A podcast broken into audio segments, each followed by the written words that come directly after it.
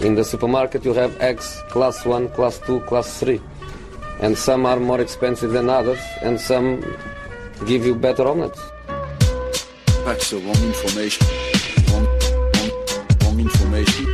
I didn't say that. That's the wrong information. Do you think I'm an idiot? Wrong, wrong, wrong information. Now look at me when I talk to you. Your job is to tell the truth. That's the wrong information. Hälsar vi hjärtligt välkomna till eh, Sportbladets eh, Silly Season bevakning, Silly-podden. Mitt namn är Patrik Syk, med mig i studion har jag Martin Tholén och Patrik Bränning. Eh, Martin, du, det kan vi säga, du kommer ju ta över den här podden i några veckor framöver här. när- Ja det låter, det låter mycket det där alltså, ta över, vilket ansvar Ja jag vet, eh, vi, jag, jag gillar att ha det så. Jag- Man vill bara kasta ut folk på den djupa delen utav bassängen med en gång. Ja, Eh, så får man lära sig simma. ja vi, får se. vi får nog ta med en feber till nästa måndag så vi får se Det är jävligt djup del också liksom Få liksom axla Patrik Syks ansvar i att ställa väldigt, väldigt långa frågor utan någon egentlig fråga och ställa frågor och svara på det själv och sådär Det ingår, ingår alla Liverpool-frågor också Ja, det gör det ja, det, är det, ja. Det är ett krav. det är ett krav, ja visst Liverpool-kvoten ska Det uppfyllas. står i ditt kontrakt om du eh, läser det finstilta. ehm, Ser fram emot din Instagram-uppdateringar också, men det kan vi ta så gäller det att man har såna här snygga övergångar också, segways som folk Precis, brukar klaga på. Det har du Eh, fått beröm för till och med Alltså jag vet inte jag inte, ja. Eh, det är vad det är. Eh, för på tal om det finstilta så är Oj. frågan vad John. John Terry har fått för eh, dealer i sitt eh, kontrakt med Aston Villa. Jag menar, han är ju knappast där för att han har drömt om att jobba med Steve Bruce i hela sitt liv. Eh, så vad, John Terry till Aston Villa, det verkar ju klart nu. Eller det är Ja. klart. Lite förvånande ändå Ja, Jag trodde ju mer på MLS eller Kinaspåret Och om man skulle vara kvar i England så tror jag definitivt på Premier League Ja. Spelat i Championship Ja, alltså när jag hörde att, att Birmingham då med Harry Redknapp var sugen på att plocka in John Terry. Det hade man verkligen kunnat se liksom. Eh, lite mentor på något sätt. John Terry har ju sagt att han vill bli manager i framtiden. Att hans nästa kontrakt ska vara. Men jag menar går man till Steve Bruce jävla Aston Villa då liksom? ja, det är, men Jag trodde också han skulle leta efter en Londonklubb och lyckas med det i alla fall så han eh, slapp flytta familjen och sådär men Ja. Sen lär han väl kanske pendla till Birmingham på något sätt men eh, det känns ändå, jag håller med, väldigt förvånande mm. Nej, Jag förstår inte vad som lockar med Brentford borta en fredagkväll liksom Det är helt obegripligt för mig Ja, eh, ah, han kommer få spela i alla fall. Jag vet inte ens vad Aston Villa har i, i backlinjen nu för tiden. De har den här, har de inte några gamla typ såhär James Chester och där som Ja, ja, säkert. Så det, han lär nog ta en ordinarie plats i alla fall Joe Leon är ju inte kvar i alla fall. Nej, det är Kan- nog tur det. Kan twittra ut bilbilder och så vidare. Sorgen då Fan vi är dåliga på Aston Villa känner jag men, ja, men eh, Aston Villa, alltså Aston Villa efter, det, efter den pissäsongen som de gjorde då för två säsonger sedan och sen den pissäsongen de har gjort i Championship. Är Michael Richards, är han kvar eller? Ja, jag skulle tro det. Jag vet att Ja. Abgon Lahore är kvar i alla fall. Ja han är det Ja. Så de har Jedinak också från Crystal Palace Alan Hutton, bara det. Alan Hutton, Ja, den är fin det- det är faktiskt. Ja, ja, ja. Eh, ja, men vad ska han där och göra då? Ska han, ska han liksom dit och vara back bara eller? Vad, vad, vad lockar de med? Det är ju inte pengar de kan locka Men med. de verkar inte så pengakåta de här britterna generellt. Alltså de är väldigt kåta på att tjäna pengar i Premier League. Men man tänker ju också på en Wayne Rooney som man har väntat på att han ska dra till Kina eller MLS och liksom tjäna storkovan. Han har ju inte heller de har dragit. ju rätt mycket pengar både Jo de har absolut men, eh, men eh, vi har sett andra med ganska mycket pengar vill ju ha betydligt mer pengar om man säger så. Det känns inte som det, det känns som de är Men väldigt känns, om hemkära. man ska vara riktigt ärlig så känns det inte typiskt brittiskt att göra det här, the big money move att de liksom Men de har ju inga moves överhuvudtaget britter. Alltså Nej. de lämnar inte Premier League. De gör inte, förutom Nej. för Championship då uppenbarligen. Men- Ja precis, men det, de är väldigt obekväma med att eh, lämna. Det är ju liksom Real Madrid som har lyckats locka över några. Ja. Eh, men i övrigt så är det väldigt lite alltså. Men det är väl som britter på solresa också liksom. De åker någonstans där det finns sol och en pool men så står de ändå under taket, kollar Premier League på TV och dricker bira liksom. Så att Vi jag har, vet inte. vi har ju visserligen Fletcher i Marseille. Ja, den, den, Nej i och den för sig, det har jag glömt bort Det var någon Boothroyd vi hade i Perugia också för hundra år sedan ungefär så ja Ehm, ja, nej, vi, eh, vi har ju ingen insyn i vad de har lockat med men det lär väl komma fram att det är någonting. Ja det behöver vara det, eller att han bara vill, att han känner verkligen att han har, han har lite spel i sig. vet Att han, han letar efter den sportsliga chansen att bära ett lag igen. Han känner ju, han passar in där med rensningar som Ja. från straffområdet upp på läktaren applåderas liksom, det är det han Det finns, det finns något väldigt eh, osmakligt skämt där kring spelarfruar och sådana saker. Som Ja vi men inte det får stå för dig. Som vi inte behöver ge oss in på heller vad han kan eh, kräva för Men, någonting i eh, sina kontrakt. Men, men, men vi, vi lämnar det där. Men man kan väl hylla honom istället om han nu Mm. inte gör the money move utan faktiskt ser någon slags sportslig möjlighet Absolut. där. Sen absolut managerspåret är ju intressant att han att Det han är ju, det är, är, är alltså det har, har ju någonting med hans vilja för han har varit väldigt tydlig med att Han också pratade om att den här förlängningen han gjorde med, med Chelsea för förra säsongen eh, Gjorde han väldigt mycket för han ville ha ett år under Conte och att han Han, han har gått bredvid och han har tittat väldigt noggrant och han har fått lära sig mycket, han har fått följa med Han har liksom, och, antecknat varje dag han påstått hela Ja tiden. precis Gud jag vill läsa de anteckningarna, alltså jag vill verkligen göra det. Man märker ju i alla fall att han ville ha trebackslinjen. Vi har Conte och nu Steve Bruce liksom. John Terry älskar sina mittbackar, det kan man säkra på. Guardiola älskar sina mittfältare men Terry han kommer spela mittbackar på centralt mittfält också alltså. Absolut Ehm, Ja vi får väl, eh, vi får väl återkomma till John Terry när vi vet lite mer om där, eh, den där dealen och, och, eh, och Eller så ser han bara Steve Bruce, men han sitter ju jävligt löst. Så jag tänker att jag ger Steve ett par månader, sen kliver jag in som spelande manager och gör en Vialli bara. Ja för det, vad, vi har, vad, jag har sett i alla fall så är det ju ingen assisterande roll eller sånt där utan han är ju där som spelare liksom. Eh, det finns liksom ingen ytterligare del i hans, i hans roll i klubben. Eh, som jag har kunnat läsa mig till i alla fall. Men det är väl det vi kommer få bli varse eh, inom kort antar jag.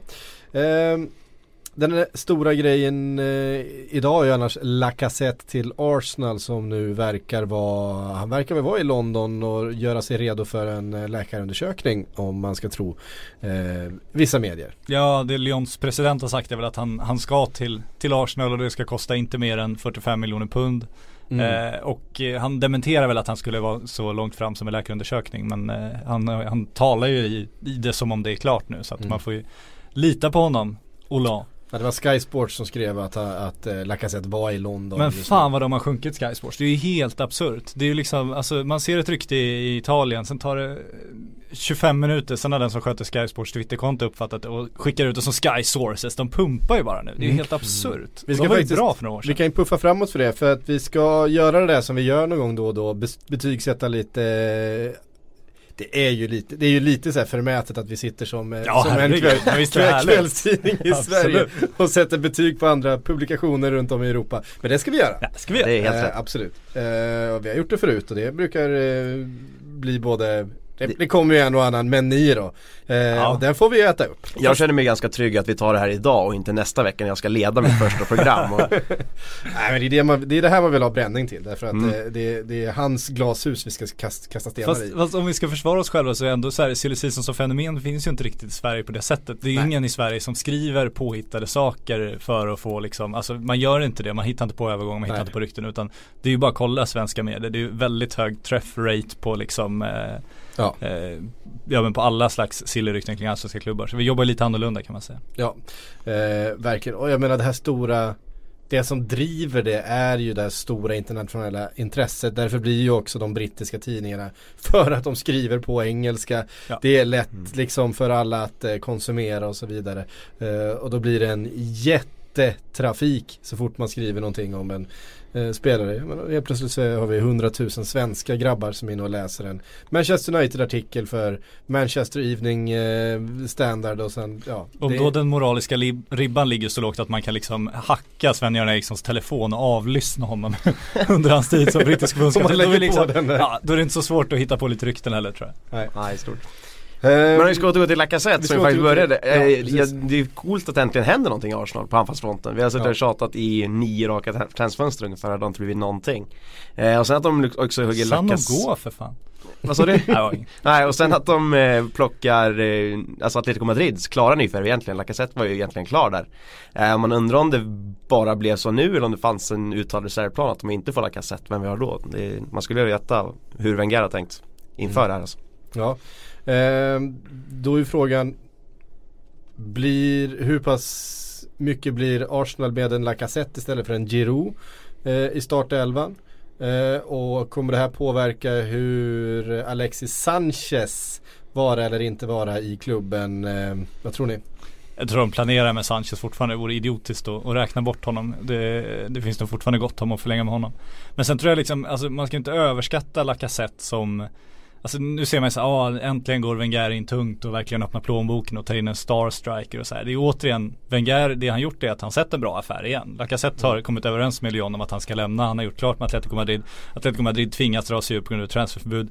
Kvar står Lacazette utan klubb. Lyon som har gått med på att han ska lämna och det är klart Arsenal ser ju en jättemöjlighet till en bra affär. De gör en jättebra affär ekonomiskt. Han, han är ju inte dyr med dagens mått mätt på något sätt. Nej. Sen har han ju varit bra, eh, alltså skytteligamässigt i Frankrike och sådär men det är det är ingen given, det är ingen så här superstar de värvar på det sättet. Det är en kille som kan bli en superstar absolut Mm. och som kan, kan eh, komma högt upp i skytteligan men det, är- det är inte så att man ska förvänta sig att han kommer dansa hem Premier League skytteliga. vi- vi har Hur gammal är han? 25? 24, Ja, 25, 26 något Ja. sånt. Men sen också han har ju varit andra valet i franska landslaget till exempel. Där har Giroud gått före varje gång. Eh, Så om det ska vara en kvalitetsförstärkning det vet jag inte riktigt. Det ska jag inte vara så säker på. Eh, Och, Det är ju en annan spelartyp. Ja, så Och den kan passa in spelartyp lite som man bättre. tror ska kunna passa bättre. I Arsenal ja, exakt. Ja. Med lite snabbhet kanske och istället för en tung Giroud där fram. Mm. Ja men det är väl det som blir den stora, det är väl därför också delvis han är petad i landslaget för att det funkar så bra med Giroud som är så tung och så mycket target och, och sen Mm. Griezmann bakom. Arsenal vill ju snarare ha en mer rörlig anfallare nu, eller en som ska göra både och och det är väl det man kan få i Lacazette. Han är ju både tung och target och en djupledsspelare så Mm. det betyder ju mer för spelet. Så spelet kan ju han ju få väldigt stor inverkan på. Det kan ju förbättras avsevärt med att de får fler alternativ så men som spelartyp om man jämför liksom Giroud och Lacazette i, i potential så vet jag inte om, om han är en en hästlängder mycket bättre anfallare liksom. Men han är en annan typ av anfallare. Och sen känner väl jag, det verkar nästan som att Giroud är förlorad. Det känns som att han kommer byta klubb, det är bara frågan om vilken. Eh, och Så förlorad är väl fel ord kanske. Det känns ju Ja, som en men, nej men alltså, jag, jag känner att liksom de har ju alltid haft en nytta av Giroud ändå som inhoppare och kunna sätta in och få några enkla liksom lyfta in lite bollar eller enkla lägen och göra några sena mål. Han har, Eh, gjort, det han har ju framförallt alternativet gjort väldigt mycket sena mål den senaste säsongen här. Ja. Räddat oerhört mycket poäng. Precis, och de tappar ju liksom det vapnet nu. Känns det som i alla fall. Om, om, om, den. om de då Exakt. tappar eh, Giroud. Exakt. Eh, det får vi väl se. Om han kan tänka sig att ta en andra spade som det ju ändå blir på honom. Det får, det får vi väl ändå eh, säga. För vi såg ju att spelet blev bättre när Alexis Sanchez flyttades in och Giroud startade på bänken. Men då blev man ju av med Alexis Sanchez i sin favoritposition ute på kanten där han kunde göra så mycket mer med större ytor. Eh, så det är ju klart att eh, Wenger vill både, både ha en Sanchez i mitten och någon som är rörlig där fram. Och det får man ju nu. Ja, och därför blir det en bra affär och därför offrar de väl Giroud också. Ja. Ehm, var ska Giroud då?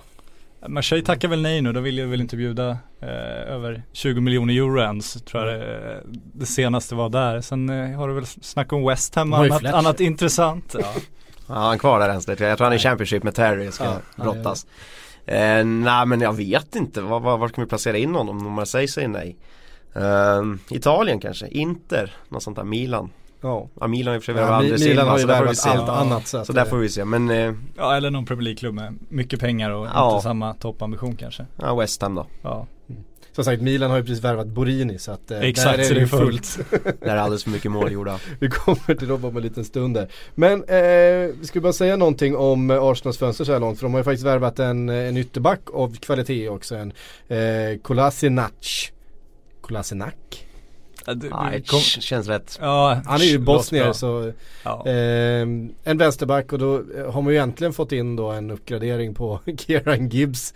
Eh, Nacho Monreal har ju inte heller varit så bra den här säsongen tycker jag som han har varit tidigare. Tycker jag, I perioder har varit en fantastiskt bra eh, vänsterback men eh, eh, jag har väl gått ner sig lite grann och nu får man ju en riktigt spännande spelare. Årets lag i Bundesliga. Om jag inte Ja, såg helt fel. Ekonomiskt Eh. bra affär också kan man ju säga. Ja det kan man Han säga. fortsätter på den inslagna vägen. Ja, eh, det är ju så, det är så han gillar att jobba. Ja, därför vi Eh. tror Mares kanske är på väg också. Ja, eh, och det är väl nästa, det är väl nästa rykte som eh, när Lacazette då blir klar, vilket vi räknar in att han blir, Ja. så är det väl Mares. Men då är frågan, ska man ha kvar eh, Kommer Mares även om Alexis Sanchez stannar eller? Jag vet inte om Mares kommer överhuvudtaget. Det känns bara som det känns, känns som en logisk affär. Det var italienska uppgifter nu i veckan. De ger jag inte så jäkla mycket för egentligen. Men, eh, men det har känts som en logisk affär. Precis som Lacazette kändes som en logisk affär redan innan det verkligen började snackas om det också. Då var det också så här med Lacazette Arsenal. Det känns ju väldigt så. Eh, ja men kändes verkligen som det kunde bli av. Och man känner ju likadant kring Mares. Eh, men visst finns det plats för båda. Det, det tycker jag absolut att det gör. Ja. Ja, Eh, och, eh, och Slade Chamberlain vägrar ju förlänga sitt kontrakt. Eh, så att han Ja, brukar- denna hamnar i skymundan ändå, Sanchez och Özil. Kontraktssituationen med Oxlade liksom. Ja, Det är som när Henke Lundqvist kom med Oskar Lindberg till VM ungefär. Ingen, ingen pratar om Oskar Lindberg. Otacksamt. ja. En hockeyreferens i Ja, Sillypodden. det är inte ofta. Det kommer mycket kommande vecka. Ja, Ja, vad fint. Från Eskilstuna. ja, till och med det. Linden HC. Eh, men det var Arsenal det. Ska vi gå vidare till Milan då? Eh, och allting som de har för sig. För att de har inte bara värvat Borini. Eh, de har också plockat in en eh, Çalhanoğlu. Ja, det Eh, där uttalet kommer jag ju, alltså det har man ju sladdat med i många år som helst nu. Ja, ja, eftersom han har varit 23 i 10 år. Han har fan varit 23 i 10 år, alltså på riktigt. När, när var han inte 23 senast? Alltså det är helt absurt ju. Ja, Ja, det det känns länge också. jättekonstigt. Ja, men jag är helt säker på att jag köpte han på Football Manager för typ fem år sedan han var fan 23 då också.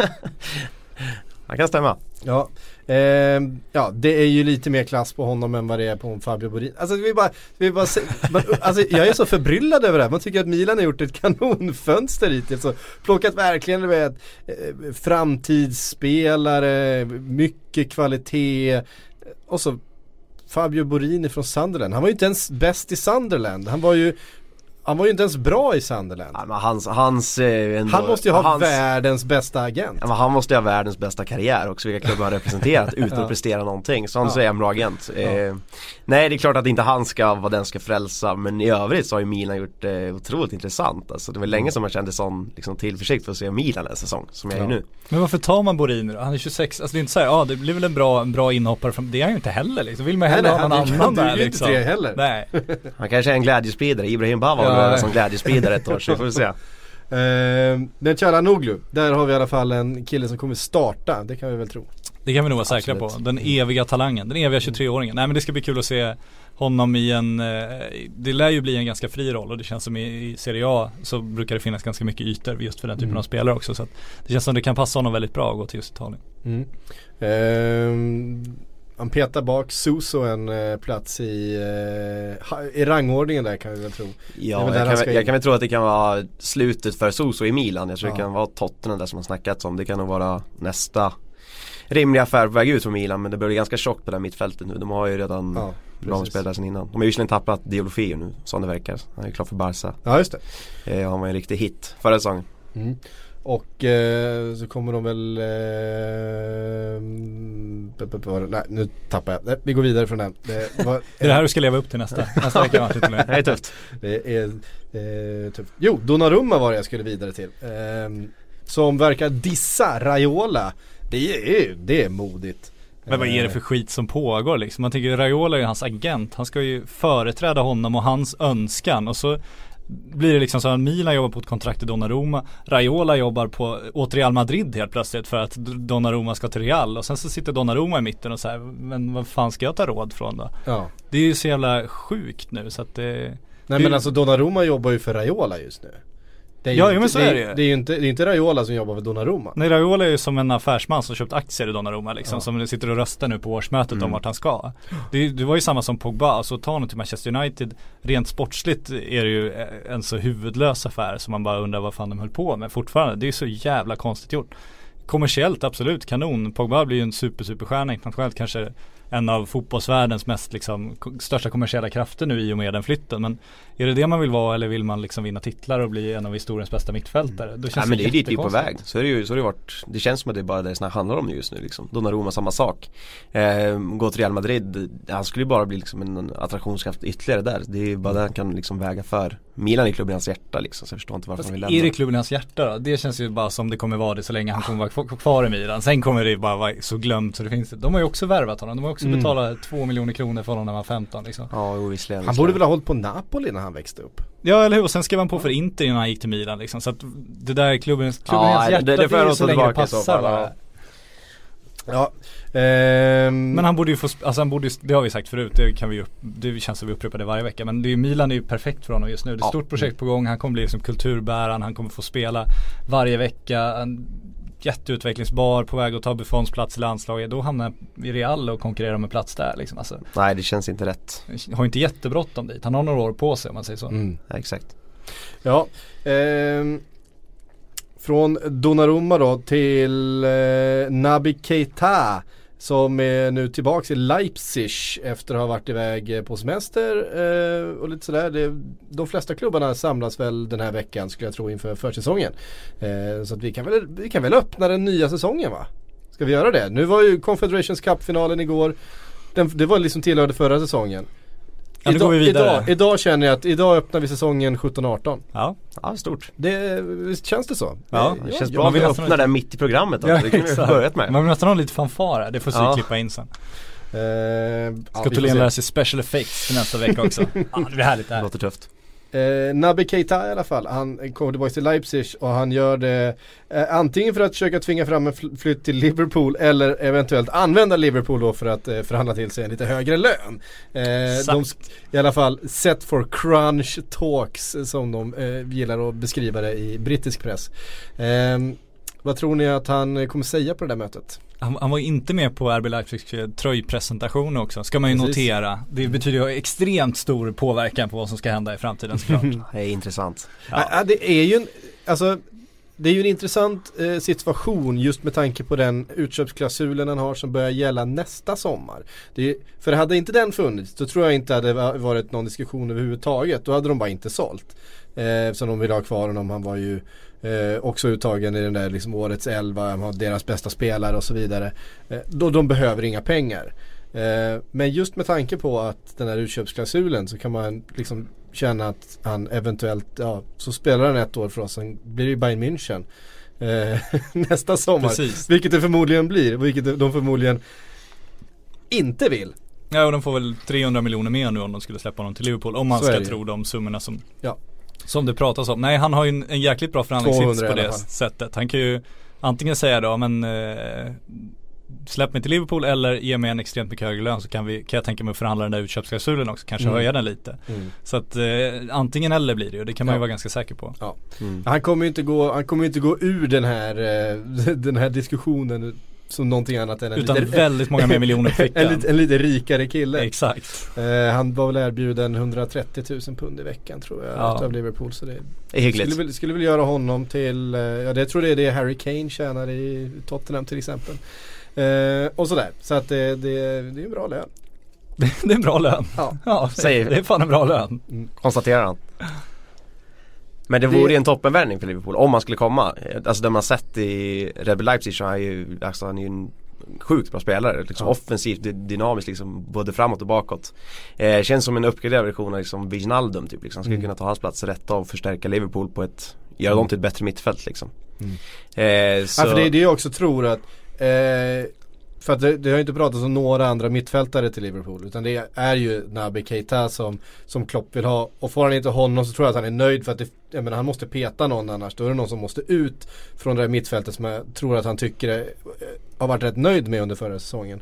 Eh, då är det liksom en Lalana eller en Wijnaldum eller någon som måste ut om Keita kommer in. Så jag tror att anledningen till att det inte har pratats om några andra alternativ det är nog att eh, han vill ha in Keita för det skulle göra startelvan bättre. Annars tror jag han skiter i det. Men där får man ju, tycker jag, vi är, vi är ganska bra på att kritisera men någon gång kanske hylla en tränare som faktiskt gör ett lagbygge. Så Jürgen Klopp vet vad han vill ha och får in det. Och annars skiter han i det liksom. Det är inte bara att de går och köper en, om vi kan säga Chelsea förra året, nu blev det en fullträff när de fick David Luiz. Men det kändes som bara att vi behöver ha en mittback och till slut blev det honom liksom. Mm. Men Klopp vet vad han vill ha och blir inte så så. Vi får väl se vad Klopp, vad Klopp hamnar med som mittback då. För att det, det kan nog bli det, exakt den situationen till slut att man får Det är bara den kvar bara, ja. Ja. Ehm, och sådär. Ja, nej men eh, det blir någonting att följa upp i alla fall eh, kring. Han skulle då bli den dyraste spelaren att lämna Bundesliga någonsin tror jag.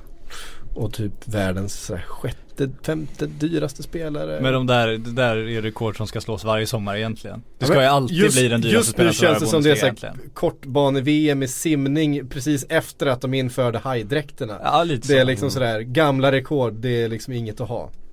Nej men det, det, det, vi har ju sagt det förut också men det kommer ju, det är ju det är en tidsfråga innan någon kostar en och en halv miljard. Det borde någon göra nu. Det är ju en, sen är det två år kanske, två miljarder. Det kommer Ja. ju gå. Det är bara att sätta till pengarna, det har ju inte ökat samma utsträckning så att, Nej, Nej men det är bara att titta, man betalade en halv miljard för Buffon för 15 år sedan. ja. Ehm, jag menar motsvarande om man skulle följa eh, utvecklingen så, skulle, så är det ganska mycket mer pengar eh, som gäller. En svensk eh, nyhet som eh, dök upp här nyligen är ju att Patrik Karlgren är på väg till Konya spår. Och känner ni hur eh, entusiasmen i er?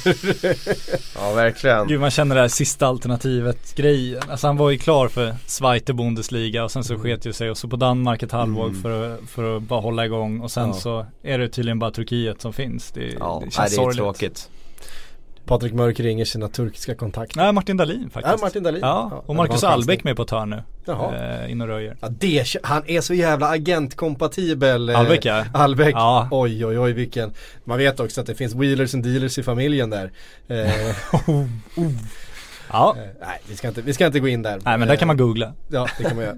Men Eh, eh, för att försvara Marcus Albeck tror jag att han jobbar med, med lite annan. Jag tror inte att han, han är inte en sån här agent som behöver komma upp och ta, till varje pris göra saker. Jag tror att han jobbar rätt schysst. Och Martin Dahlin är väl en av de som har bäst rykte i Sverige också. Så att, så är det nog. eh, jag tror att, och sen eh, ska man väl säga någon Carlgren också. Jag är inte helt övertygad om att han är den stormålvakten. Så att eh, med tanke på att han bara då inom citationstecken spelat för AIK och spelat väldigt bra i svenska u så är det inte helt lätt att flytta en sån målvakt i honom.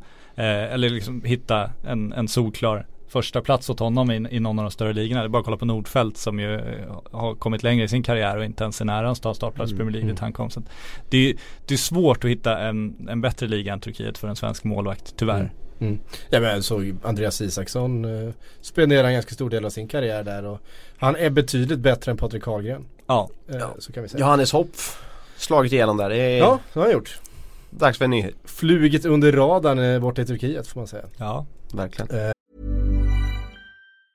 Life is made up of many gorgeous moments. Cherish them all, big and small, with Blue Nile. Whether it's for yourself or a loved one, Blue Nile's unrivaled selection of expertly crafted fine jewelry and statement pieces help make all your moments sparkle. Blue Nile's experts are on hand to guide you, and their diamond guarantee ensures you get the highest quality at the best price. Celebrate a life well lived in the most radiant way and save up to 30% at BlueNile.com. That's BlueNile.com.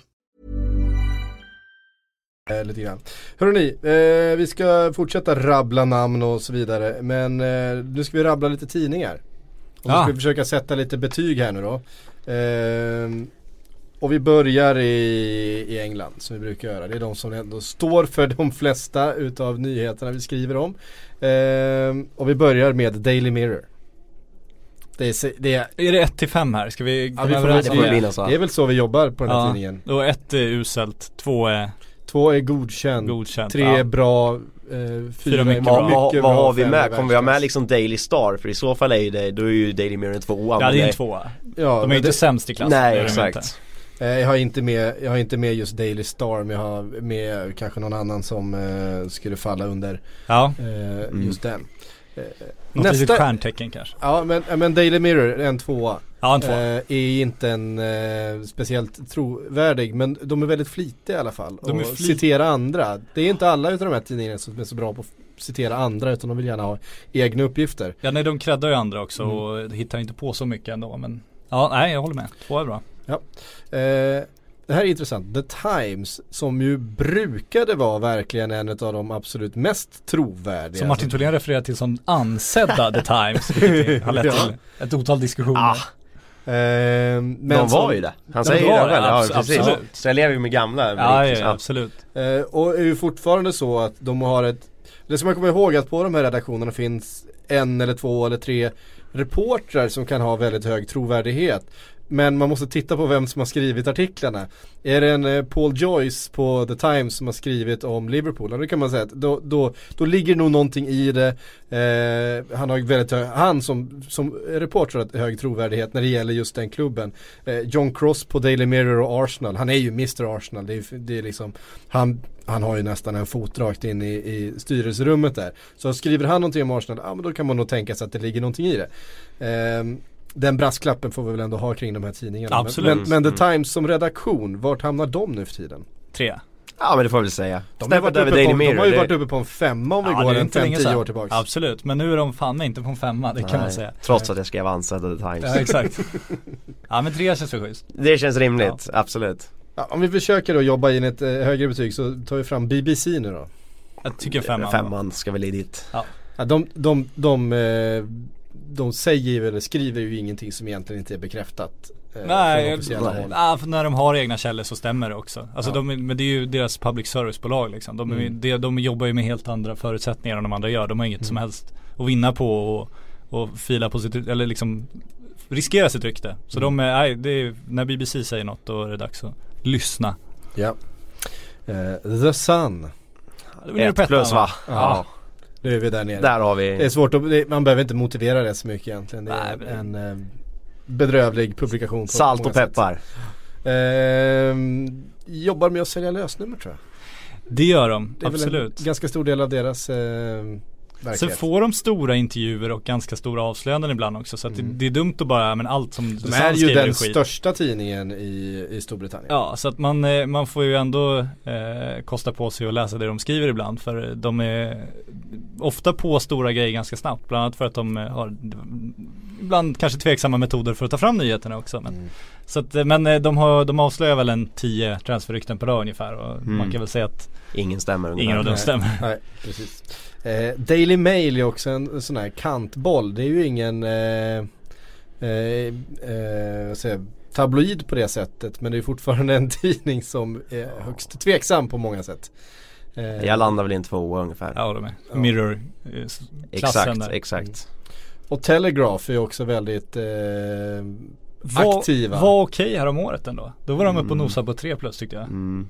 Jag skulle nog sätta, jag skulle nog tre sätta. Telegraph Ja, på 3 ja. plus. Ja, jag håller dem över Daily Mail eller i alla fall. Ja, absolut. Sådär. Det måste jag säga. Vi lämnar Storbritannien då eh, och så tittar vi på de här mer internationella eh, och då pratar jag inte specifikt om länder utan ESPN till exempel som ju är en amerikansk eh, tv-kanal och har en nyhetssajt som eh, Som Grant Wall jobbar på. Han är typ ensam och jobbar där. Ja, okej. Känns det Eh, så? Bonusinfo. Ja. Men de har ett ganska stort stall utav eh, frilansare eh, som både avslöjar saker för dem och som eh, skriver mycket och, och det ena med det andra. Vad ger vi ESPN för Ja och det blir väl där vi landar. Du säger ju nästan, du sammanfattar, det, det blandas i högt och lågt där känns det som. Det är väldigt Ja. bra grejer, sen är det helt grejer som är tagna från ingenstans. Så jag vet inte var man landar då, i tvåa, trea, någonting sånt. Mm. Ja, det tycker jag, det, det där är så svårt för när, när de skriver om italienska övergångar, de har ju någon snubbe där som det känns som han, han höftar rätt Mm, rejält. mm. Alltså där är inte mycket rätt. Men sen när, när den här Grant Wall till exempel skriver om, om eh, MLS och spelare som är på väg dit, då är, det, då är han ju fyra snudd på fem. Så att Mm. den är svår men Mm. ja. ESPN är konst, det är som en sammanslutning av olika journalister så där får man verkligen Ja. gå ner på, på detaljnivå. Ja, Där är det nog verkligen. extra viktigt att kolla, kolla vem det är som har skrivit. Ja. Eh, och så kommer vi då till Sky som jag inte klump, klumpar ihop med de brittiska, äv- även att de såklart är, är brittiska. Men du har ju då Sky Italia, du har ju arabiska Sky och du har Sky lite överallt och, och de hänger ju ihop i Rupert Murdochs eh, lilla universum. Men tyska Sky tycker jag är rätt bra. Ja de brukar vara ganska rätt på det? Ja. ja. och sen engelska Sky var ju bra. Men nu Mm. är det ju helt katastrof därför. Så det är helt sinnessjukt vad de svingar. Det höftas mycket ja. Sky Italia är ju väldigt aktiva. Ja, Eh, det om får man också så. säga. Och där beror det också på Eh, vem som ligger bakom. mm. Många gånger kan man säga. Och eh, Sky från eh, Mellanöstern brukar ju ha rätt bra koll men de brukar också vara väldigt De var ju ute väldigt tidigt till exempel med Mohammed Salah uppgifter tror jag så här Uppgifter som de har säkert har fått eh, liksom eh, off the record De var ute och svingade, ja du vet och, och skickade ut grejer och eh, kompisar och sådär. Så jag tror att de har gott om kontakter men man vet, ska inte alltid vara säker på vems, eh, vems ärenden de springer. Nej och det kan man väl också se, alltså om man ser Mohamed Salah, kommer det liksom från hans hemländer då, är det, då kan det vara korrekt absolut men det är ofta med en viss agenda då att det är hans folk som har Precis. spridit det. Det är samma med Ronaldo nu, det är liksom Det var portugisisk press som var ute först med att han ville lämna Real Madrid. Det är ju ingen slump. Det beror Nej. ju också på att han, han själv har placerat de ryktena. Så att, Vi kan väl ta Ojogo då. ja, som, som ju är eh, eh, Jorge Mendes eh, husorgan kan man väl säga. de, så jobbar han. de skriver väl allt som han ber dem att skriva. Eh, Ja där och det, det är portugisisk press generellt eh, ganska de är, de är väldigt tidiga på grejer. Det, det är de ju. Men Det, det, känns inte de så mycket rätt alltså. Det är, Nej. nej. Ja, den är svår. Turkisk press också väldigt svår. De Ja. är väldigt mycket önsketänkande där också. Det är alla storstjärnor ska dit och Eh, nu är vi väldigt svepande här men Ja, de här tidningarna har inte jag till frukostbordet varje dag, det ska jag inte säga heller. Men eh, rent Det- generellt så det- frågan ja. Det som är ofta lite frustrerande med just, eh, ja men till exempel Ojogo men även, vad heter den andra? Abola Abola ja, precis. Är att de är så långsamma med att komma ut på nätet. Ja det är de också Att man kan sitta där och ha liksom printade tidningssidor på portugisiska som man inte kan då copy-pasta in i Google Transfer. Men man vet att det står någonting intressant där. Eh, det kan frustrera en. Eh, men eh, vi tar och tar en titt på de tre spanska stora sporttidningarna då. AS, Marca och Sport. Eh, de har ju också en ganska tydlig agenda kan man säga. Det kan man säga. De har ju sina, eh, sina klubbar. Marca är ju Real de som allra närmast Real får man väl säga. Och Ja, är eh, de, när de avslöjar en stor spelartransfer till Real så, eh, så kommer den bli av. Mm. Men när de avslöjar andra saker som kanske gynnar Real på andra sätt då kan man vara lite mer tveksam. Mm. AS är också nära Real och sen Sport i Barcelona-tidningen tillsammans med El Mundo Deportivo. Eh, Så man får ju tänka på vad det finns för anledning till att de skriver det de gör. Ja, när Mark avslöjar en Barca-affär, det vet vi att så blir det inte. Det är exakt, när man avslöjar en Barca-skandal då är man Ja. också väldigt tveksam. Ja. Eh, och AS på samma sätt för Barcelona får man väl säga. Ja, Sport för Barcelona. Sport Ja, för sport, Barcelona. sport för Ja. Barcelona. Ja. Ja. Ja, exakt. Eh, Men det känns som att de höftar också mycket liksom, eller inte höftar men som Messi, det här Messi-kontraktet, så det har de skrivit om i ett halvår nu att nästa månad sker det, nästa månad sker men det kommer aldrig. Samtidigt som Marca då skriver, eh, nej det, det är kaos, det Ja, blir det- ingenting, det är kaos, Nej det är precis, så, De håller på och hetsar. Ja. Det var kul att jobba där bara se hur det går till. Jag vill eh, Ja. få åka på någon studieresa någon gång. En annan tidning som eh, brukar vara ganska flitig, har blivit bättre och bättre på att nå ut, eh, det är L'Equipe. Mm. Eh, också en tidning som har haft oerhört hög trovärdighet eh, länge. Jag menar det är en, en gammal, det är liksom en riktig europeisk tungviktare vi pratar om här. Jag vet inte vad ska vi sätta för betyg på dem? Ja, men det, det är i alla fall en trea. ja det är det absolut, men jag skulle säga fyra var spontant men jag kan nog omvärdera så att en trea i så fall. Eh, De är väldigt flitiga också, det är ju det. Det är alltid nya L'Equipe-uppgifter. Eh, dagligen. Eh, men när de väl tar i då Man får känslan av att de har ganska mycket folk som jobbar där. Ja och ganska många tidningssidor att fylla. Men när de väl tar i då är det ju 4-5 liksom. ja men exakt. Men det känns som att de svävar inte så mycket, de går ju ganska mycket med sitt frans liksom. Det är inte så att de är ute och berättar Nej, de engelska jobbar ju- övergången de- de plötsligt jobbar ju- de- Terry Aston Villa. Franska spelare och franska lag. Över även franska spelare i andra lag. eh, Precis. förstås, som Så de det är väl är. där man får hålla det ganska högt att det ändå är ganska trovärdigt. Mm. Ja men en fyra. Mm. En fyra. Eh, vad satte vi på, på de spanska tidningarna för Två rakt igenom. Två Nej, rakt igenom. Ja, spåret, Ja, får fan en etta alltså. Ja kanske. Men det är så jävla, det, Eller Mundo Deportivo, jag vet inte. Men det är så många, det är inte bara så här vilken tidning, sen är det vilken journalist, sen är det också vilket utrymme ger de, vad kan det finnas för agenda, vad har de för bak, bakgrund liksom, vad, vilka agenter kan ha kopplingar till de tidningarna, vilket land är det, vad, vilken spelare byter från din klubb, vilka länder ligger de i, var kommer spelarna ifrån. Det finns så fruktansvärt mycket att ta hänsyn till ju. Mm. Därför vi sitter här i bloggen varje dag. Ja, Ja det är exakt. det vi gör. Vi dechiffrerar det här eh, Exakt. myllret. Eh, sista Försök. tidningen jag tänkte ta upp var då eh, Bild. Bildzeitung. Ja, Bildzeitung. Eh, som eh, också har liksom länge haft det där epitetet och varit en av de tyngsta, mest trovärdiga.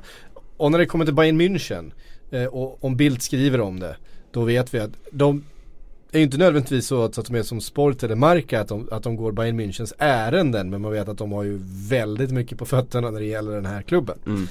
Eh, men överhuvudtaget när det gäller tysk fotboll förstås så, så är de ju där. De är ju den i särklass största tidningen i det landet. Ja, de är riktigt bra. Jag håller med. Ehm, Det är fyra 4-5, ja.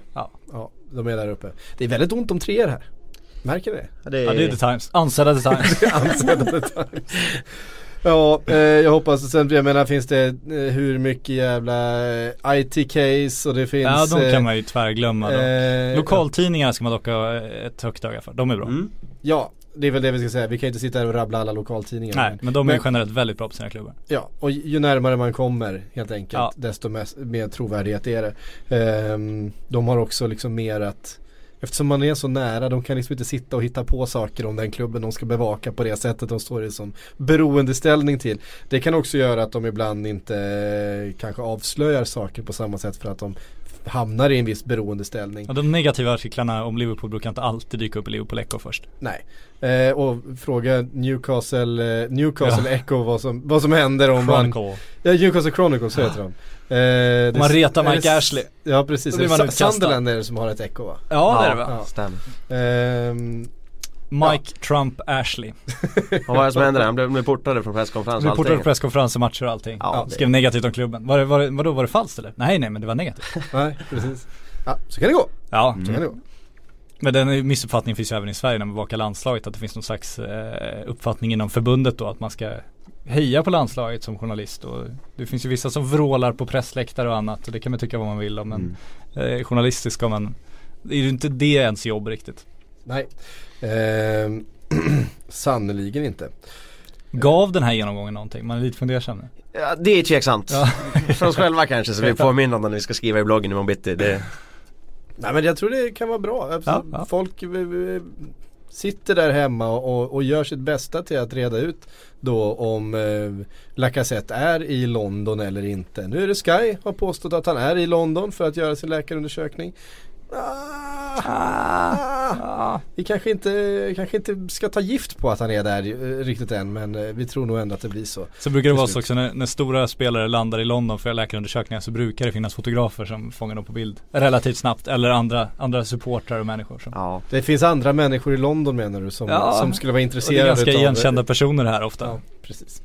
Eh, helt klart. Hörrni, eh, vi har fått faktiskt oväntat mycket frågor om Bournemouth. Vi har lovat att vi skulle ta upp Bournemouths värvningar utav Nathan Ake och Jermaine Defoe.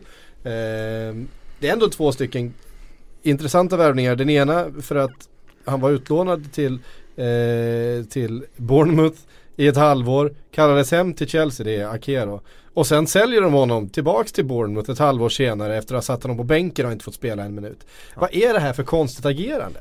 Man får ju börja med att hylla Chelsea alltså. Det är ju imponerande gjort att sälja Ake för ja, Bournemouths klubbrekord är inte Det största summan i världen, är ändå över 200 miljoner kronor, typ 220 eller någonting sånt så Det är en superbra försäljning av Chelsea alltså. eh, Sen kan han säkert utvecklas ännu ytterligare i Bournemouth, han var jättebra det halvåret han gjorde där Verkligen. Ehm, Jag trodde att han till- skulle få spela när han kom, kom tillbaka. Jag tyckte han hade varit så bra i Bournemouth. Att den här, han tar ju plats i en trebackslinje i Chelsea redan nu. Eh, framförallt om, om eh, jag menar Cahill. Du vet, han, han tappar ju in lite bollar och eh, sådär. Att fan in med Nake där och kan få lite ytterligare spets på den där backlinjen. Men nej, jag var väl tveksam. inte. Jag var väl ganska tveksam när han flyttade tillbaka till Chelsea, alltså kallades hem. Jag fattar inte riktigt varför Chelsea gjorde det så jag håller inte riktigt med det där. För det känns som att Chelseas backlinje då var så pass samspelt och så, de hade inget Europa, alltså cupspel att ta hand om själva så de kunde spela med samma backlinje vecka in och vecka ut. Så jag tycker det var synd om Marquez när han fick Mm. flytta förra säsongen så det känns ganska logiskt att han är tillbaka nu och Bournemouth behöver, är det någonting de behöver mest så är det ju en, en kompetent backlinje. Ja, Och målvakt har de fått nu med Begovic. ja. Så det känns som att de är ganska intressanta Bournemouth. ja jävlar vilken uppgradering av, av målvakten då. Ja, Eh, eh, och gå från clownen. Clownen Boruc till Ja precis, eh, från Borovic till Begovic. Eh, Borovic som ju var otroligt bra för några säsonger. Äh, vi ska inte snöa in på det. Men, Eh, men det är ju sjukt, jag tycker ändå, man brukar ju prata om det här, eller vi brukar göra det, att eh, snart kommer engelska mittenklubbarna för de har så mycket mer pengar, de kommer ju konkurrera ut de spanska och de italienska och de kommer liksom gå långt i Europa League varje år, det kommer liksom bli Premier League dominans överallt. Men så lägger de en halv miljard på Ake och Jermaine Defoe, löner inkluderat. mm. Alltså Defoe får ett treårskontrakt, han är, vad är han, 34 år. Eh, Nej, jag Ake, tror inte det räcker alltså. Jag tror han är äldre. Alltså. Ja, 34. Är han 34? Mm. och Ake har liksom gjort ett halvår i Premier League och går för över 200 miljoner kronor. Alltså det är ju helt, det är ju där pengarna försvinner. De betalar ju sinnessjukt mycket pengar för spelare som, alltså tar du motsvarande spelare med samma meritlista från den spanska ligan, en sån mittback 22 år, eh, gjort en halv säsong i La Liga. 70 miljoner. Ja, max alltså det Det blir så löjligt. Så alltså Ake kan ju bli jättebra såklart och Defoe vet vi kommer göra mål. Det är vi helt övertygade om. Men en, över en halv miljard för en, en oprövad 22-åring som han ändå är fortfarande och en veteran som kanske gör sin sista säsong på den absoluta toppen. Det, är, det är helt sjukt egentligen. Hur känner Joshua King inför att eh, Defoe kommer in då? Jag menar, han kom ju igång med sitt målskytte. Jag vet inte hur mycket mål han gjorde där från jul och framåt. Men han gjorde ju typ mm. ja, men 10-15 Ja. mål liksom. Ehm, nu kommer han ju vara andra valet. Ja, det kan ju vara lite så. Så har man Callum Wilson där också så de är ju ganska tungt belastade framåt om man säger så. Ja. Men alltså Det är klart att Defoe kommer vidare i mål men King lär väl kanske ha en framtid i Tottenham då. Det är väl kanske, det har ju snackats om det så Varför inte? Det kan ju vara en eh, En tydlig indikation på att någonting börjar hända med King, att på väg bort. Ja. Eh, faktiskt för det känns ju som att med, med tanke på den säsongen han hade. Nu tror ju jag att så det kanske är det, eh, är det Howe har sett också. Att Joshua King kanske inte riktigt är så bra egentligen som han var där under ett par månader i vintras. Jag tror han träffade någon slags eh, eh, någon slags formtopp som han inte har gjort tidigare i sin karriär och som, men han är ju inte en 10 mål per säsong spelare egentligen. Kan jag tycka. Nej det känns inte som. Jag vet inte, han har inte varit så mycket striker egentligen heller. Det var ju mycket yttermittfält, lite Ja, offensivt mittfält. Så nah, att det var som att allting bara studsade in ett tag där. Verkligen, verkligen. Eh, men eh, han slutade väl kanske på en fjärde plats i skytteligan eller något sånt där till slut. Det vart ju ganska mycket mål. Eh, vi har fått en jäkla massa frågor förstås så att eh, det är väl lika bra vi bara studsar in på dem. Eh, Jonathan, eh, Jonathan von Knut eh, på Twitter eh, undrar varför tar allt en sån jävla tid i år jämfört med förra året? Efter Grishman-soppan känns det som allt tog tvärstopp.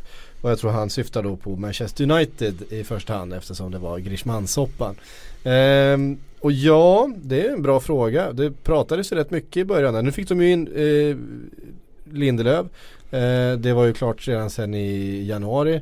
Ehm, Och sen väntar man ju på Morata. Det påstås väl att på Real Morata. sitter lite lugnt i båten i väntan på att få Ronaldo-beskedet i sin tur. Så att om det, det stämmer så kan det vara så. Sen är det ju lite semestrar nu. Ja, Ja. Det, är ju, det är ju det. Men sen är det, jag menar Perisic har det ju pratats om rätt länge. Eh, frågan vad som händer med honom då från Inter. Men var inte lite förra året också just när det är ett mäst- en mästerskapssommar. Det finns ju en jävla poäng i att göra klart med mästerskapsspelarna innan mästerskapet börjar. För att om de exploderar där kan ju Mm. Kan hända en del med dem. Så då har man ju lite annan stress. Eh, nu känns det som en ganska lugn sommar för de flesta. Tyskland skickar ett B-lag till Confederations Cup liksom. De Mm. stora stjärnorna åker på semester och man, man vill nog låta dem ha sin semester. Så att det känns inte som någon är speciellt stressad. Men det känns också som vi fick en liten, blev lite fartblinda i början när City presenterade Bernardo Silva, Ja. Ederson, Arsenal presenterade Kolasinac. Mm. Det blev såhär shit nu händer allt alltså men sen hände ju ingenting så nu sitter vi här och bara, bara väntar. Ja, du Eh, listar de tio bästa värvningarna i Premier League. Ja. Det är Plusinlås, men du kan bjuda på nummer tio kanske. Ja nummer 10 är Harry Maguire va? Ja. Om inte jag minns Den är fel. Så det var på den eh, nivån vi hamnade till slut. En bra lista. Den är läsvärd. Ja, det kan vi puffa lite för. Ja, verkligen. Ehm, ja, men eh, vad är det man väntar på då? United menar, väntar känns, väl på kän- känns inte som att United behöver värva lite? Jo absolut, men Morata känns ju som det, det jag tror att de har räknat hem den liksom. Han, han Ja. kommer nog komma. Ja.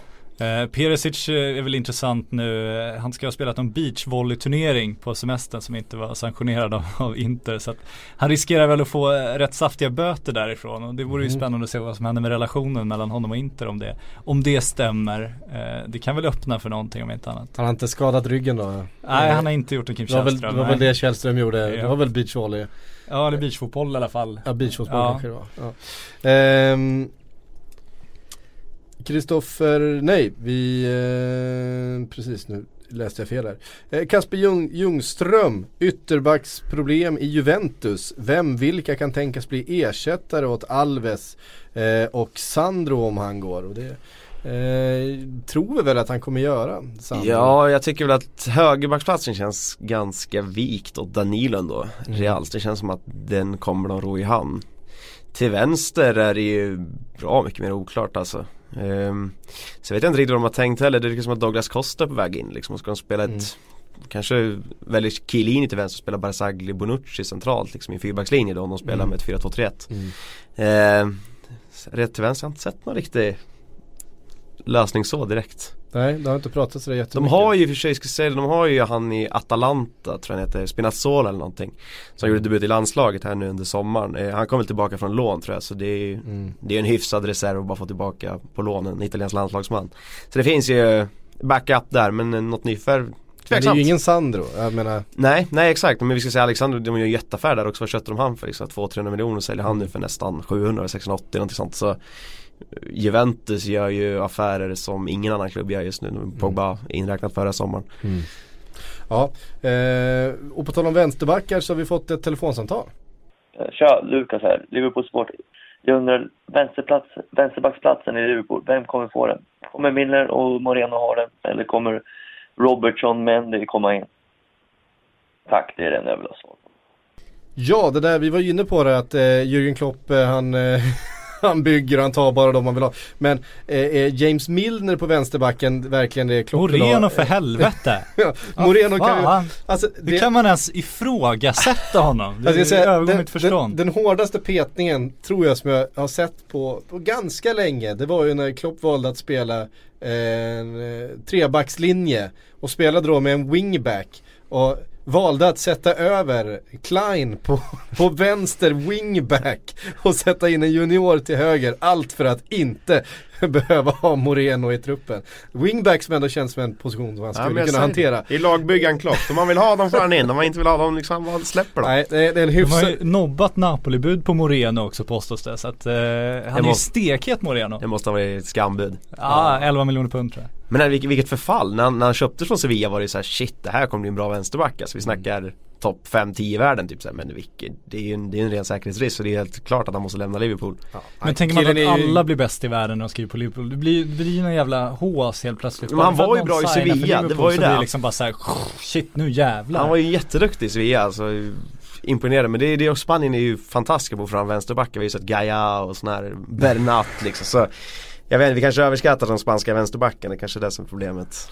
Ja men eh, alltså han är ju duktig på sådär snabb och, och, och teknisk men han är ju en idiot. Eh, och, men då är frågan vad... Det är eh, gott om idioter i fotbollsvärlden som har kommit ganska långt. Ja, eh, ja eh, så vi ska inte gå in på det. Jag blir så upprörd. Eh, men, Vart han ska? Frågan är, vad- vad- nej inte vad han Nej. ska utan vad, vad, eh, vad ska Liverpool Psyk skiter väl i göra? Moreno, han vill bara veta vad Liverpool ska istället. Ja, vad Liverpool ska göra. Ja. Det är ont Ja, det pratas, pratas om, eh, som, om Robertson från, från Hull. Eh, det känns ju som det minst sexiga fotbollsryktet eh, vi har Men jävlar vad i- stor han kommer vara när han väl skriver på för Liverpool. Då kommer han ju liksom bli en 10 i av-. Ja, Topp exakt. 10 i världen. Satan. Jag tror, Ja. inte, jag tror inte det är någon som tror det faktiskt. Ah, Eh, kanske inte. Nej, senaste bilderna på Jürgen Klopp är väl när han solar på Ibiza med någon slags så här paraply eh, på sig. Så att han verkar ganska chill själv. Så Ja. jag tror inte han har någon stress sådär. nej. Eh, Han är nöjd med Milner. han är Ja. nöjd med Milner. Och Moreno. Ja. Ja. Ah.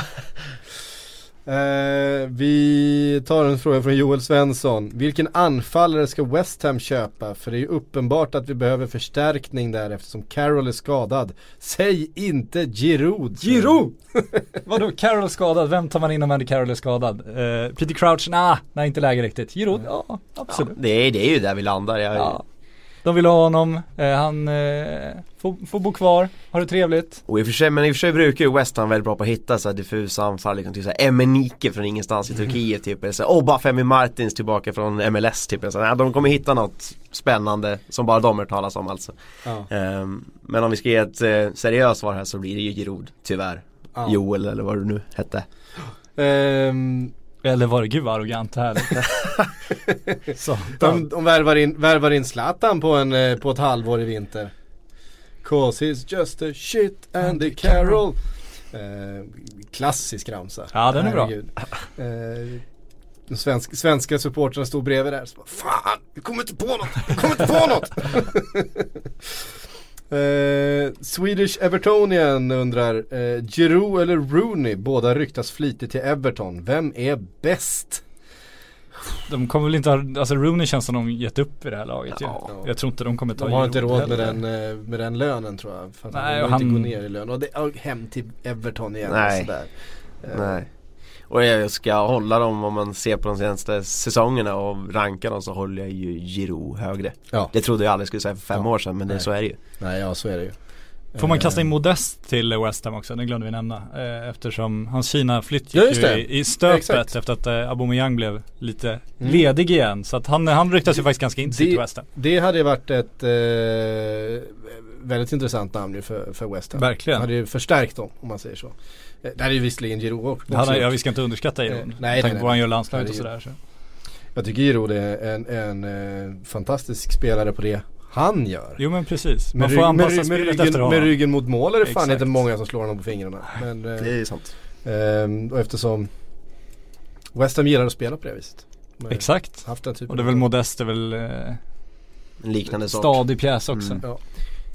Det är ingen Chico i AIK. Eller vet han. Eh, Tim, med alla Milans värvningar i åtanke stannar väl Foppa i Leipzig? Ja, Det gör han väl. Det känns lite så nu att det börjar dö ut det där. Setin Kaya var ganska bra på Supporter där han skulle åka till Milano efter var det landslagsuppehåll, landslagsspelet där. Men nej, det känns, det, det känns som att skulle Leipzig börja sälja av Keita, sälja av Forsberg, alltså det, då gör de ju upp sitt eget projekt känns lite som och det är inte alls deras ambition så Nej. Ja, han blir kvar. Han blir kvar. Men då måste han få ett nytt kontrakt bara. Det är det, Det de lär han väl få, ja. Det, då ska han förlänga för vadå, sjä- sjätte gången på ett halvår. Han slår ju Verratti snart liksom i, i kontraktsförhandlingar. Men ja, men det verkar ju varit lite spel för gallerierna det där. Samtidigt så jag tror att Milan absolut var intresserade. Det tror jag absolut Man också. tyckte ju redan då att hur fan ska de kunna komma överens om prislappen? Mm. Det mm, förstår jag fortfarande inte riktigt. Så att, ja. Nej, jag håller med. Eh, Andreas Jonsson, borde inte City satsa på att bygga ungt nu när de skeppat iväg en massa gamla försvarare? Visst är Alves bra men knappast en framtidsman. Den här Eh, långsiktiga, detta långsiktiga projekt med ägarna som är sportsligt intresse på sikt och ska bygga underifrån och sakta men säkert ta sitt i toppen. Absolut, det är klart det blir, blir långsiktigt. Ja, men det man kan säga om det där är som jag tycker är intressant, det, måste, du, det säger någonting vilken brist på bra ytterbackar det är i liksom världsfotbollen. Om Alves är så eftertraktad, och ändå var han 36-37 någonting liksom. Han är ju Så, nej. Det är ingen ålder. Nej det, förlåt. Fast han är ju ja, relativt billig så alltså övergångssumman kan du glömma. Jag tror inte lönekraven för en Premier League-klubb är inte det några större problem. Och få in Nej, honom med tanke ju- på den form han visar för Juventus nu. Är, Ja men frågan är ju då liksom, eftersom alternativet verkar vara Kyle Walker för vadå 700 miljoner eller vad det är nu, den nya standarden för en 3 plus, plus fotbollsspelare är. Eh, ja, Kyle Walker är lite bättre än så. Men, eh, men, eh, ja, men 700 miljoner för Kyle Walker som då är, är visserligen ung, eller ja relativt ung i alla fall. Eh, eller noll för en eh, Dani Alves. Eh, visserligen med en hög lön men det kommer ju eh, Skulle Walker det, också Det kommer- ju Walker också kräva. Eh, så att ja, det kanske Ja, även, det- även på lång sikt är en bättre, eh, bättre affär att plocka in honom och sen lägga de pengarna. För jag menar, det finns ju FFP och så vidare som man måste förhålla sig till ändå. De, kan ju, ska ju, de har ju fler positioner de behöver förstärka i försvaret om man säger De skjuter ju upp problemet, det är det enda, enda grejen. Men Kyle Walker, alltså 27 år, eh, 700 miljoner, inte helt given i Tottenham längre. Det känns inte som de har ett skriande behov av att ha kvar honom så.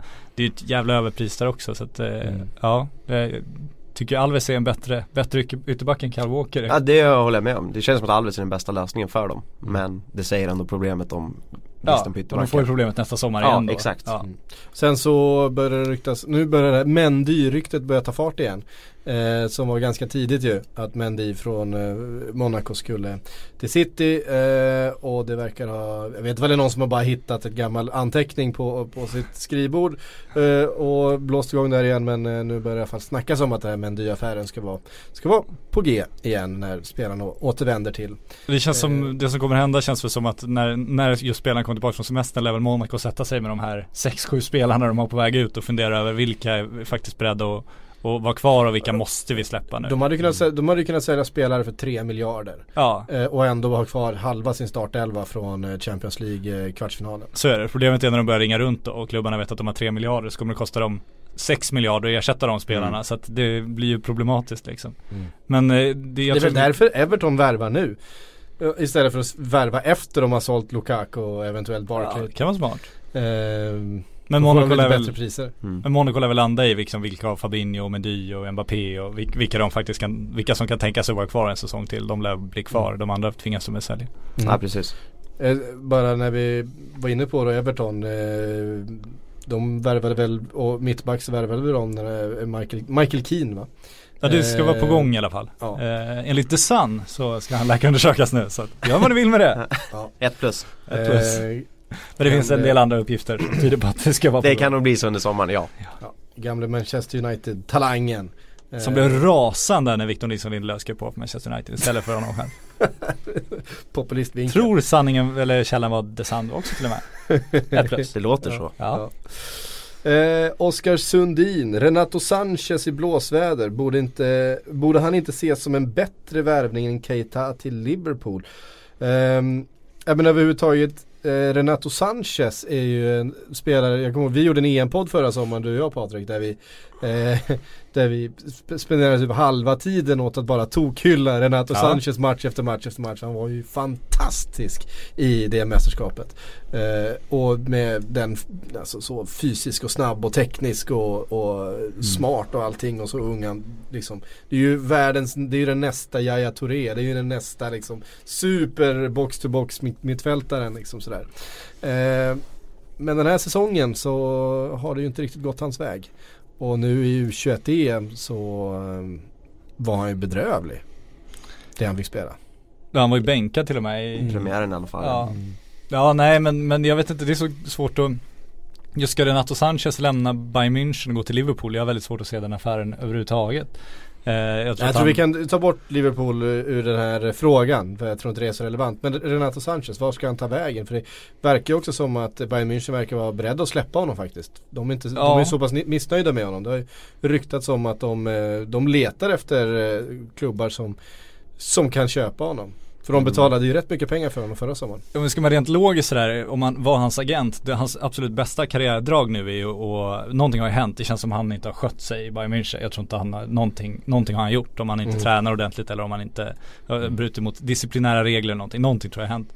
Det bästa för honom hade ju varit att bara bli superprofessionell och uh, ge sig fan på det och vara kvar i Bayern München ett år och verkligen ge allt varenda minut. Då tror jag att det kommer gå ganska fort. Då tror jag att han kommer ta en tröja i Bayern München också. Jo men exakt och det känns det finns ju en liten ledig plats där också med Xabi Alonso som har slutat. Visserligen har de ju värvat in några från Hoffenheim sådär lite gratis, Rudi eller vad han heter, mest ytterback. Men eh, absolut tycker jag att han ska stanna i Bayern München. Det känns som det bästa karriärslaget i hand. Men det, han blivit lite lidande av också känner jag. Jag vet att de spelar ett typ 4-2-3-1 och han, han är lite såhär Pogba-syndromet. Ja, Problem han- att liksom hålla sin position i en, i en tvåmanna mittfält som ska liksom sköta det centralt bakåt också. Eh, så här, mogna! Enkelt. Eh, var det Kingsley Coman som var också ute i någon eh, misshandelsaffär? Något sånt. Ja han är väl också problem. Och de är väl Tolisso ska man säga som ska vara. Xabi Alonso ersättaren. Så Ja. att, eh, han har ju skarp konkurrens. Men ja, men om han ska det är en någonstans fin spelare. så är det ju. Men eh, det känns som en riktig så här Juventus-värvning annars, Renato Sanchez. Om, om de blir övertygade om att han har psyket för det så skulle han nog kunna blomstra där tror jag. Mm, absolut. De brukar vara bra på det där. De brukar vara bra på det där. Mhm. Eh, Kristoffer Parish undrar varför existerar Patrik Mörk som fotbollsagent när Hassin Setinkaya förtjänar att ha monopol på unga svenska spelare? Jag vet inte vad det här är, ja, Setinkaya alltså Ja det är här- Setinkaya som skickat in den där, garanterat. Han har här trollkonto på Så det är Twitter. rakt av. Eh, jag tror att det är någon som är lite upprörd över den här Ingel, eh, Ingelsson-affären I- I- ja. Det är mest ja. huvudlösa svenska övergången sen Melker Hallberg gick till Udinese. Ja, Ja. ska vi säga någonting om den här Ingelsson? Han går alltså eh, en ung svensk talang går till Udinese där han eh, kommer få sitta på en bänk, eh, springa runt på en träningsplan, eh, försöka få tag på klubbledare som han har svårt att kommunicera med och eh, prata med sin agent en gång i veckan. Ja. Spela väldigt mycket Fifa på tv-spelet. Ja, han, är, han är 19 år, han har gjort en halv ordentlig säsong i Allsvenskan. Han har gjort det bra. Eh, extremt lovande, jättespännande. En av dem jag tyckte var roligast att se i Allsvenskan under våren. Men samtidigt, han har inte gjort det mycket mer än bra. Så är det ju inte. Och eh, då går han till Udinese och Mörk säger i någon intervju där att eh, ja, men han går och konkurrerar direkt om en plats i A-laget. Det gör han ju inte. Alltså de, de har en trupp på över 50 spelare. Det, det kommer liksom bli lånesnurrar och han kommer till slut dyka upp i Allsvenskan igen som Melker Hallberg och då återstår det att se hur bra fotbollsspelare det är. Hur mycket fotbollsspelare är kvar av honom. För att, alltså okej om du går till Serie A om du gjort två riktigt bra säsonger och är dominant i Allsvenskan. Till och med då ska du akta dig för att gå till Udinese. Mm. Om du går till Udinese är du 19 år, då undrar man verkligen vad agenten har för, eh, liksom vad är det för råd att ge en 19-åring? Jag tycker att det är helt, det är helt sinnessjukt. Jag förstår det verkligen inte. Om man ska göra Hassan Setinkaya jämförelsen, eh, det Setinkaya har gjort så bra framförallt med Emil Forsberg, det var ju verkligen att han var i Sundsvall och Sundsvall ville sälja honom utomlands. Eh, Setinkaya ville ha honom till Malmö FF och lyckades övertyga dem om att eh, Malmö FF är ett bättre mellansteg och sen, sen kan du gå ut i Europa. Mm. Det, är ju- det, liksom, det är ju ett bra karriärsråd. Det är ju så en agent ska jobba. Sen, sen ska vi inte, det är liksom en enskild affär så man ska inte döma Patrik Mörk och Hassan Setinkaya efter bara hur det gått för Emil Forsberg och för Ingelsson. Men, men att skicka 19-åring till Odinese, alltså, det, det påminner bara om så här när Björn Runström gick dit och och när, eh, eller Björn Hallenius gick dit och, Mhm. och gick till Genova och folk bara men det, det, inser du hur många anfallare det har? Nej ingen aning. Han har liksom inte ens googlat truppen innan han gått hit. Men vad gör han för research? Det är liksom 12, 12 strikers bara i truppen liksom. Ja. Nej det, det är någon som eh, har väldigt stort intresse av att han går dit. Kalmar har väl visst intresse för att få, få pengarna och Patrik Mm. Mörk har, har uppenbarligen ett visst intresse av det. För att så här dåliga karriär så kan man inte ge till en spelare. Jag tycker att det är jättekonstigt. Ja. Och det är inte så att han kommer komma dit och tjäna jättestora pengar direkt heller. Jag menar, han kommer ha bättre löner i Allsvenskan men det är inte så att han går och tjänar någon, du vet, Marcus Berg-pengar på att vara ett, liksom ett femte val i Udinese. Nej och Nej. de presenterar honom som striker väl när de eh, gjorde affären. Och Han har väl insåld som striker läste jag någonstans också. Ja han har väl spelat liksom ytter i Ja, Kalmar. Jag, Precis. allt är bara jättekonstigt. Ja, eh, vi får väl se. Vi kanske får fel. Kanske Ja jag värsta- hoppas, hoppas vi får fel. Men vi satt precis och sa exakt det här när Melker Hallberg gick dit. Och nu ska vi inte slå Ja. på vår egen trumma för det kunde fan vem som helst se att det skulle gå sådär. Ja. Sen om man väntar på att han ska starta om för att han är fortfarande ung och det finns fortfarande mycket fotboll i honom. Och Mm. Jag tycker fortfarande att han är en väldigt spännande spelare. Det kan fortfarande bli mycket men han, han måste inse att det har varit några förlorade år. Och Mm. att Ingesson inte vände sig till honom på träningsplanen och bara du Udinese vad tror du om det här? Mm. Han kan ju omöjligt ha sagt om han nu har gjort det, ja men fan kör det blir Ja, kanon nej exakt, liksom. exakt.